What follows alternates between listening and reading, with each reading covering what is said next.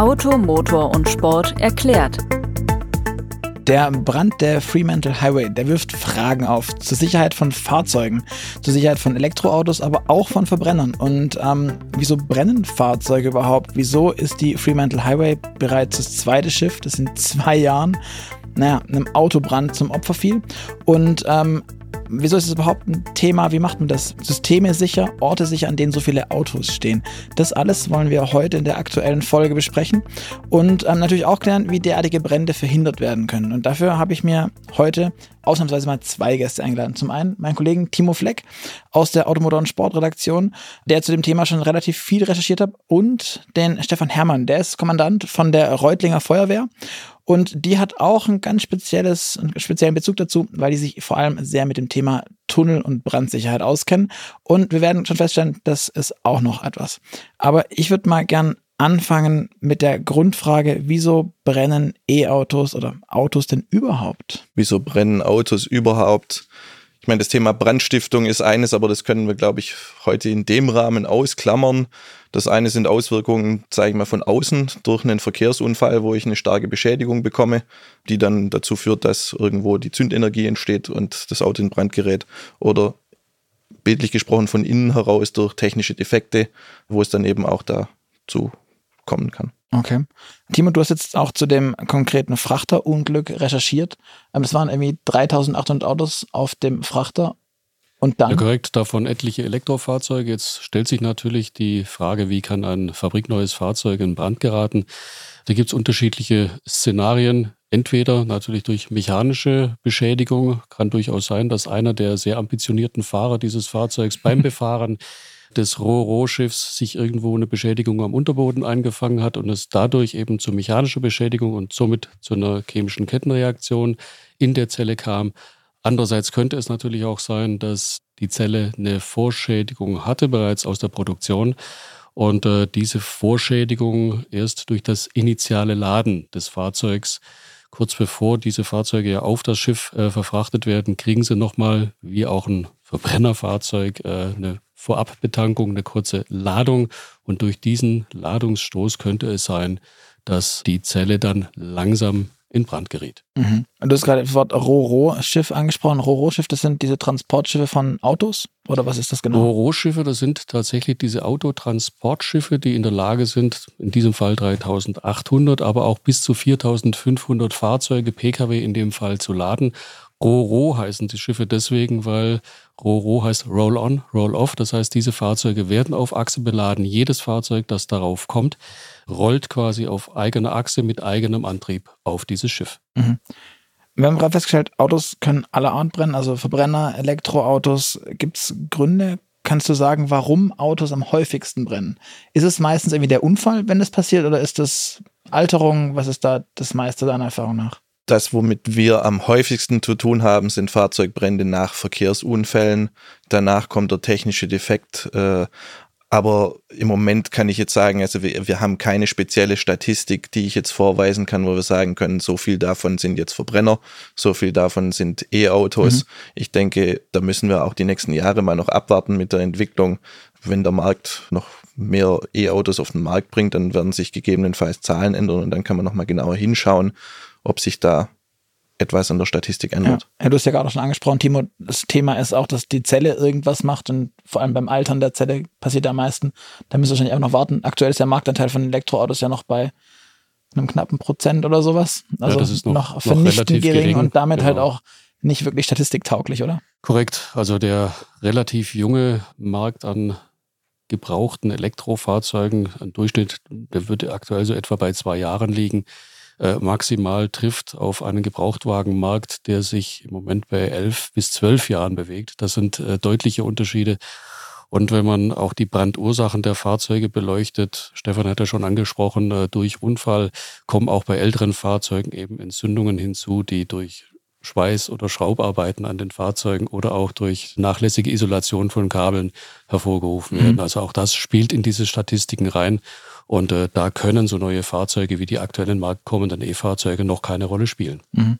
Jetzt haben wir angefangen mit dem Thema Frachter, der Fremantle Highway. Wieso ist es denn gerade dieses ganze Brandgeschehen auf so einem Frachter so ein großes Thema und vor allem auch so ein, so ein schwieriges zu beherrschendes? Naja, nun, so ein E-Auto-Frachter ist im Grunde aufgebaut wie so ein modernes Hochregallager. Das heißt, die einzelnen Decks äh, sind in der Höhe verstellbar, um eben mal Pkw transportieren zu können, mal Lkw, mal Leichttransporter.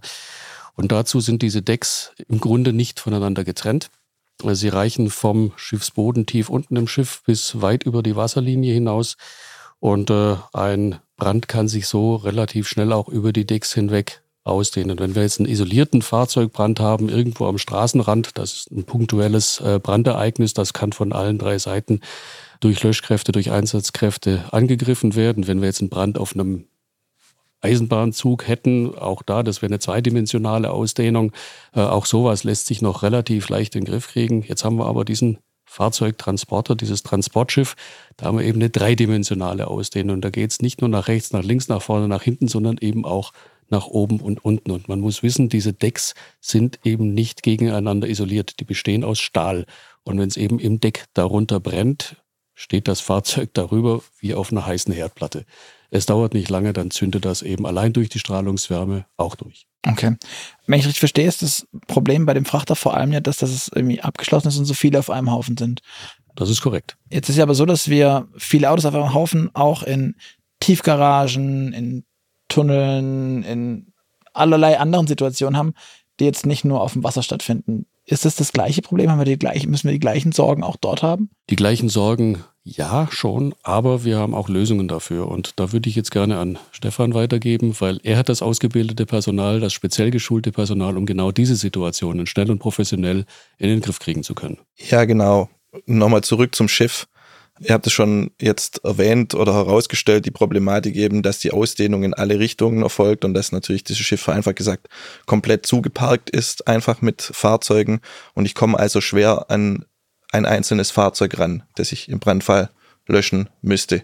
Das ist eigentlich der meiste Trick an der ganzen Sache. Ich muss schnell da sein, schnell eingreifen können. Die Feuerwehren in Deutschland sind in der Regel nach dem Notruf binnen zehn Minuten mit dem ersten Fahrzeug vor Ort und können dann relativ rasch eingreifen wenn wir an ein Fahrzeug rankommen. Beim Elektrofahrzeug ist noch die spezielle Besonderheit, wir müssen relativ knifflig an den Akku ran, wenn der in Brand mhm. geraten ist. Und der befindet sich in der Regel einfach an der Unterseite, irgendwo am Unterboden des Fahrzeugs, ist auch irgendwo noch gekapselt, sodass wir da Schwierigkeiten haben ranzukommen. Beim Verbrenner in der Regel Motorhaube aufgehebelt, äh, kommen wir relativ gut ans Fahrzeug ran, können da schnell löschen. Das ist bei einem Verbrenner in der Regel eine Sache von zehn Minuten. Die Feuerwehr ist da, in zehn Minuten haben wir sowas dann aus.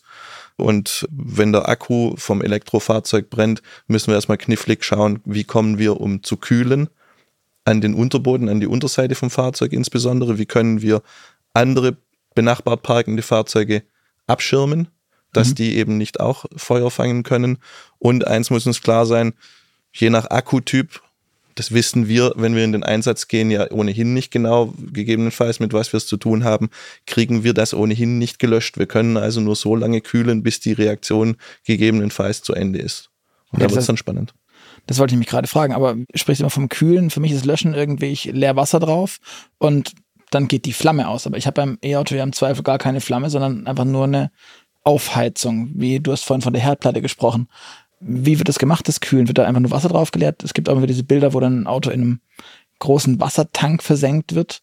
Wie läuft das ab? Ja, also es gibt ja im Prinzip beim Akku dann die Variante, dass es einfach eine sehr, sehr lang andauernde Reaktion ist, die einfach ziemlich viel Temperatur erzeugt, mir dann natürlich auch alle umgebenden Teile irgendwann in Brand steckt. Also das Auto wird dann schon auch voll brennen. Kann aber auch sein, dass der Akku sehr, sehr rasch, mhm. äh, explosionsartig äh, gegebenenfalls reagiert. Und kühlen wenn wir den Akku nicht löschen können, heißt es kühlen, dass wir eben versuchen, entweder mit einer Löschlanze an den Unterboden des Fahrzeugs zu kommen. Gibt mittlerweile auch Entwicklungen von technischen Systemen, wo dann quasi von unten mit Technik versucht wird, in den Akku rein zu bohren oder gar zu schießen sozusagen. Ist ein bisschen konträr zu dem, was die Hersteller sagen, weil wenn der Akku defekt, dann nicht mehr anfassen. Vereinfacht gesagt, ist für uns auch eine Sicherheitsregel, dort Abstand zu halten. Gibt auch die Variante, ein Fahrzeug komplett zu versenken um dann eben diese Kühlwirkung durch ein Tauchbad sozusagen zu ermöglichen, also in einen Transportcontainer das Fahrzeug mhm. zu stellen und den zu fluten. Das gibt es mittlerweile auch als eine Variante mit einer Art Sack, wo ich das Fahrzeug quasi reinschiebe und dann oben den Sack zuziehe, um dann sozusagen ein, ein Becken um, um das Fahrzeug zu gestalten.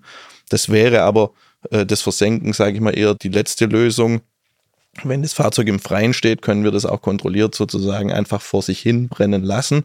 Im Parkhaus, äh, in der Tiefgarage, gegebenenfalls im Tunnel wird es dann natürlich wiederum spannender, weil ich da dann eben das nicht einfach so mal eben packen kann mit einem Greifer und irgendwo äh, in ein Becken stellen, Gegebenenfalls müssen wir dann versuchen, mit Robotern, äh, mit Abschleppsystemen das Fahrzeug rauszukriegen. Da gibt es auch verschiedene Technologien auf dem Markt, aber da bin ich auch mal gespannt, was dann, sagen wir mal, wie sich das dann in Zukunft weiterentwickelt, was dann mhm. Eher so das Mittel der Wahl sein wird in Zukunft bei der Taktik. Wie ist es denn aktuell? Du redest von ganz vielen technischen Möglichkeiten und Maßnahmen.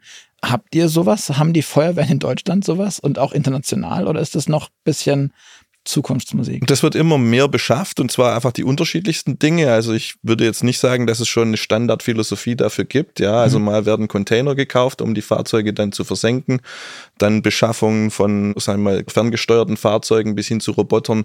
Einerseits, um Fahrzeuge aus einer Garage raus buxieren zu können, andererseits auch Systeme, um äh, viel Wasser zu verstäuben und einfach mit einem Lüfter sozusagen noch in eine Tiefgarage zum Beispiel einzubringen, die technischen Systeme, um in den Akku reinzukommen, also da reinzubohren oder sowas, da bin ich auch mal gespannt, ob sich da was weiterentwickelt. Konkret kann ich sagen, in Reutlingen ist unser Plan stand jetzt von unten zu kühlen, also mit einer Löschlanze und von allen Seiten mit möglichst viel Wasser, mhm. gegebenenfalls dann auch mit möglichst viel Manpower mit mehreren Rohren rein und ranzugehen. Du hast jetzt gerade auch schon über das Thema äh, gesprochen mit Tiefgaragentunneln.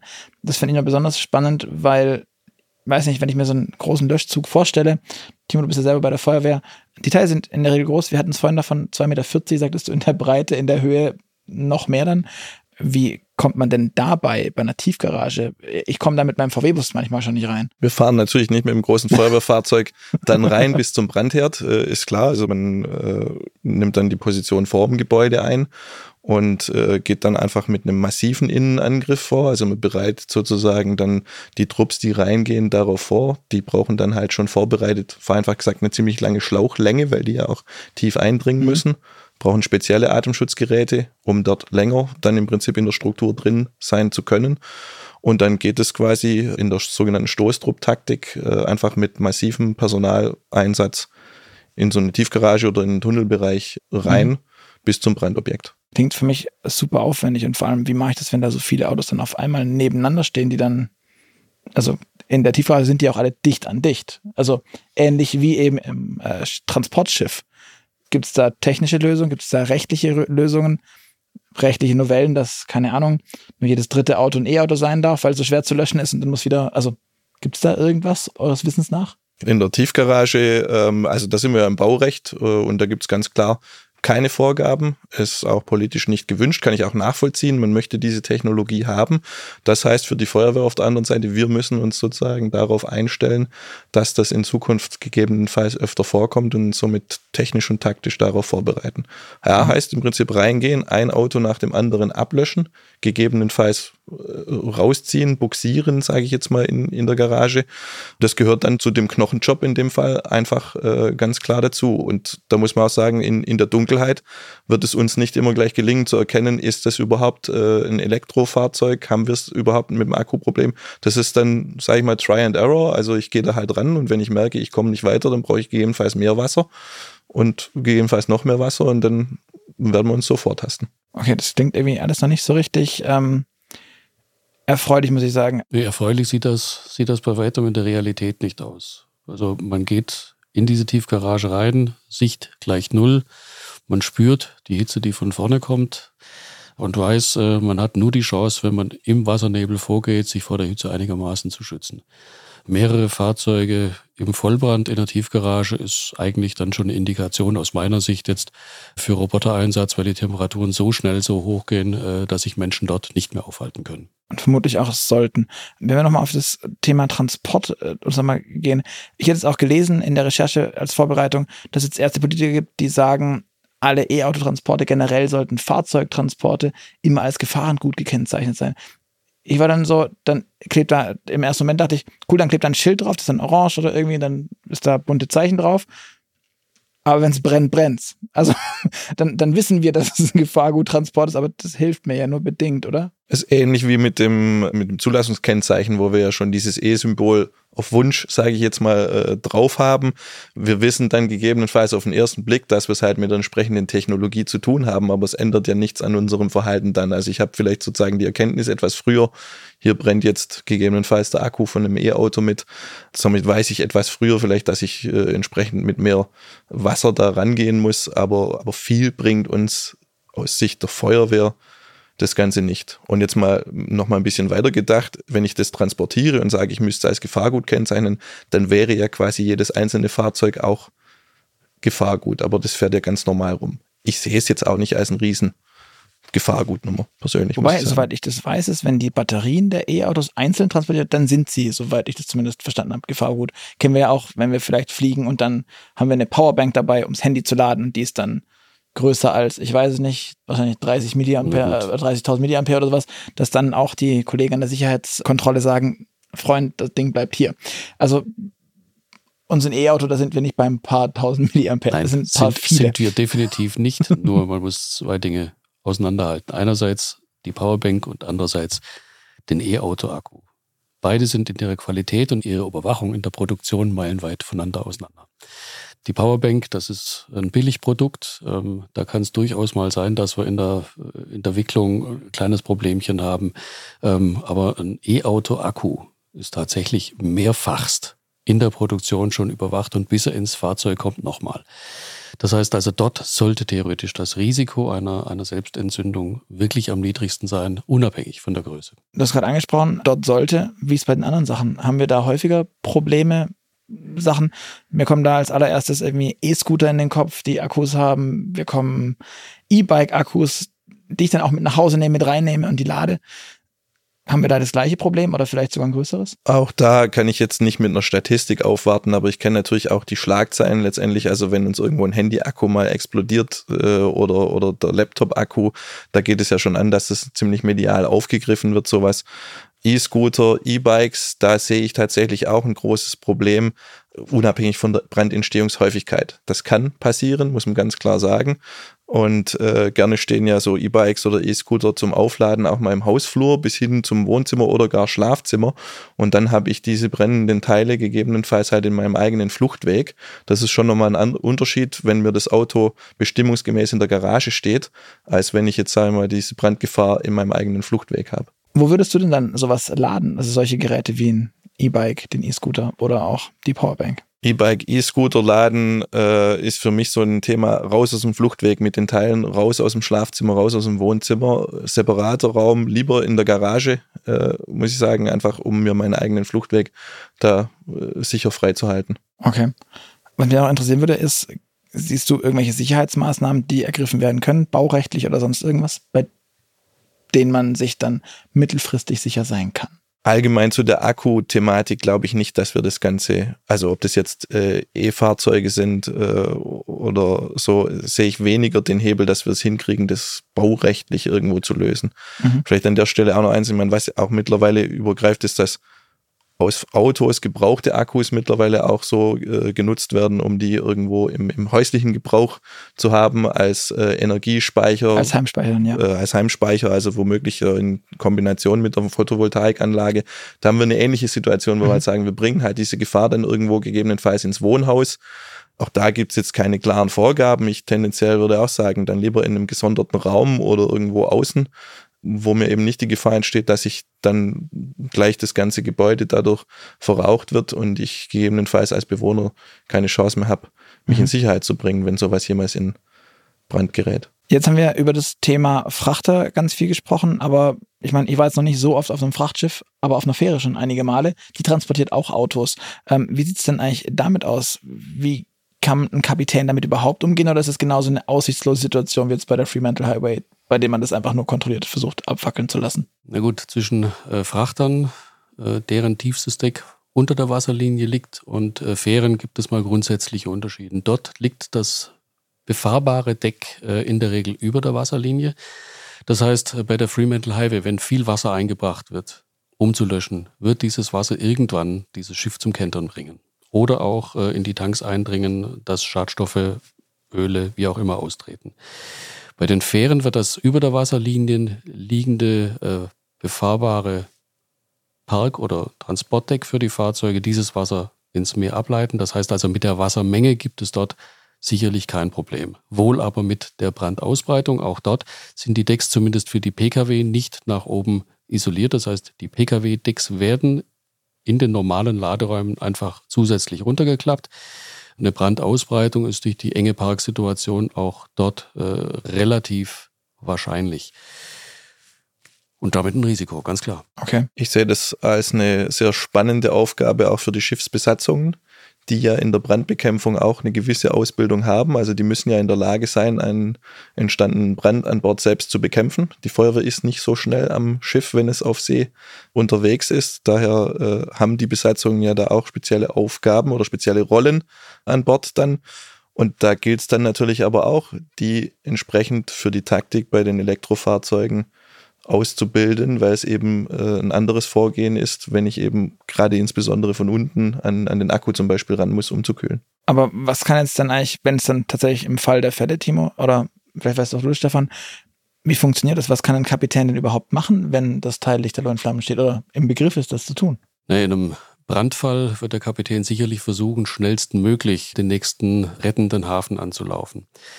Das kann natürlich durch verschiedene Faktoren äh, verhindert werden. Beispielsweise die Brandausdehnung ist so, dass der nächste Hafen in Windrichtung liegt. Das heißt, dieses Schiff würde immer in seiner eigenen giftigen Rauchwolke fahren. Das heißt, der Kapitän kann genau diesen Kurs eben nicht fahren. Das heißt, im Brandfall wird er versuchen, einen möglichst einen Gegenwindkurs zu fahren. Er wird versuchen, möglichst das Bugvisier zu öffnen, dass er den Brandraum möglichst effektiv belüften kann, dass auch die Einsatzkräfte aus der eigenen Crew gute Sicht haben aufs Brandobjekt, wenig Hitze haben, dass sich der Brand auch nicht ausbreiten kann. Und äh, auf die Art und Weise wird er versuchen, das Schiff zu einem sicheren, in erreichbarer Richtung liegenden Hafen zu führen, was bei der tatsächlichen Geschwindigkeit dieser Schiffe, die sind nicht schnell, 25 bis 30, maximal 40 kmh äh, über Grund machen diese Schiffe, kann natürlich dauern, auch in der Ostsee, auch im Mittelmeer. Dazu wird er versuchen, parallel äh, die Personen im Schiff auf die Oberdecks zu evakuieren. Und genau dort ist es wichtig, auch die Windrichtung zu beachten. Auch dort ist ein Gegenwindkurs im Zweifel der beste. Gut, das heißt, so einfach wird es nicht werden. Nö, das wird die Challenge. Insbesondere bei 600 bis 700 Personen an Bord, wie auf diesen Fährschiffen üblich. Und zum Abschluss, Timo, nochmal zurück zum Auto. Gibt es da denn dann irgendwas, wo man sagt, das Auto könnte doch irgendwie irgendwas leisten. Wir haben ja beim Auto ganz viel Vernetzung. Wir haben ein BMS. Du sagst, die Qualität der Akkus ja, ist korrekt. eigentlich sehr, sehr gut. Wird da irgendwas gemacht? Ist da was gemacht? Im Moment äh, haben wir zwei Entwicklungen. Die eine Entwicklung ist, dass sich die Batterietechnik an sich ja weiterentwickelt. Wir stehen kurz davor, Trockenzellen äh, auf den Markt zu bringen, beziehungsweise auf dem Markt zu haben. Dann äh, sind Immersionsbatterien kurz vorm Start, zumindest mal bei Hochleistungsfahrzeugen. Immersionszellen sind solche, die eben durch die Kühlflüssigkeit als solche geflutet sind, bei denen die Brandgefahr dann durchaus geringer sein könnte, wahrscheinlich auch wird. Wir wissen es noch nicht. Auf der anderen Seite haben wir, du hast ja eben schon angesprochen, diese Batterien sind alle überwacht durch ein hochwertiges äh, Batteriemanagementsystem, das quasi jede einzelne Zelle sowohl auf Spannung als auch auf Temperatur überwacht. Und jedes dieser Fahrzeuge, wie alle Fahrzeuge, die heute in Deutschland, in Europa an den Markt gehen, haben ein E-Call-System, also ein System, das im Falle eines Unfalls äh, bei Airbag-Auslösung, bei Überschlag sich direkt bei der nächsten Rettungsleitstelle melden, die Position des Fahrzeugs durchgeben, oft auch durchgeben, wie viele Gurtplätze belegt sind. Was mir nicht klar ist, warum dieses E-Call-System nicht auch den Status der Batterie durchgeben kann. Wenn die Batterie beispielsweise droht zu überhitzen, wäre es doch ein leichtes, über dieses E-Call-System dann auch schon ab einer bestimmten Grenztemperatur, die eben auf einen Brand hindeuten könnte, die Einsatzkräfte rechtzeitig zur Einsatzstelle zu holen, um größere Brände zu vermeiden, um eine Ausdehnung des Brands frühzeitig zu unterbinden. Oder gar sogar einen Defekt in der Batterie mit reinzuheben und zu sagen, guck mal, Logisch. hier frühzeitig wäre auf jeden Fall ähm, vielleicht eine lohnenswerte Sache, wenn die Industrie, wenn die Politik sich vielleicht auch regulatorisch darum kümmert, dann kommt die Industrie nämlich auch nicht mehr drum rum, sich da irgendwie zu drücken und das nicht zu tun. Und zu allem ist der E-Call ja ohnehin sehr, sehr, sehr harsh und hart durchreguliert und wenig Platz für freiwillige Dinge, soweit ich es zumindest weiß. So sieht's aus. Soviel zum Thema E-Auto, Brände, Frachter und wie das alles funktioniert, wie es nicht funktionieren soll und was man da in Zukunft erwarten kann. An euch da draußen, vielen Dank fürs Zuhören. Ihr hört uns wieder in zwei Wochen bei Automotor und Sport erklärt. Mein Name ist Luca Leicht und ich sage Tschüss, bis zum nächsten Mal.